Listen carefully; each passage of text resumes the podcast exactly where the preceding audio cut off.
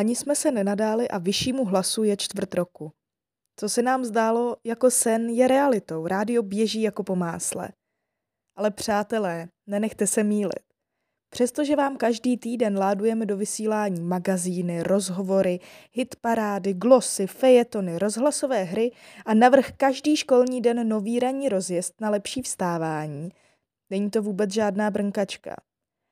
A proto si pojďte pro dnešek poslechnout i to, jak se to všechno může pěkně zvorat. Například taková nadčasová reportáž o vycházkách po zajímavostech Prahy může jít do kopru, i když je člověk připraven úplně na všechno.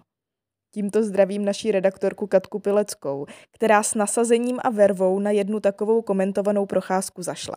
Spovídala organizátora i účastníky. Po komplikacích s vybitým nahrávadlem obratně vytáhla z kapsy telefon a vesele točila dál – Nezastavila se ani před mohutným větrem a nebožáka respondenta zatáhla do temného podloubí, kde neprofokuje.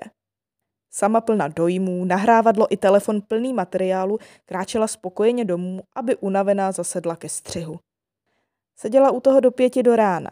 Padla vyčerpáním a když se probudila, zjistila, že je celá její práce v tahu smazaná ze všech zařízení.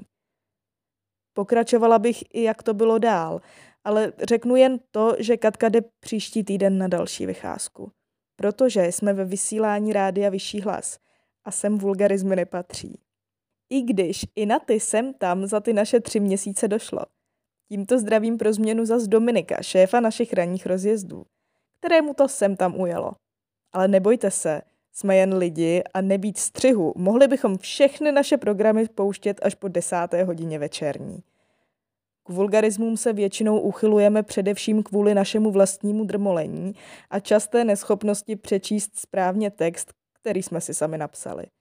To si pak chceme rvát vlasy a vyřvat do světa slova, u kterých by se nejeden posluchač určitě začervenal.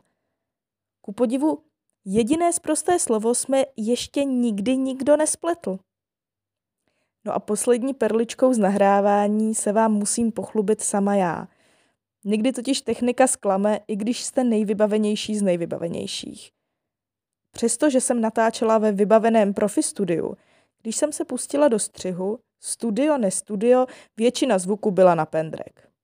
Ani já jsem se ve chvíli tohoto zjištění neprezentovala zrovna slovníkem hodným studentky vyššího vzdělávání.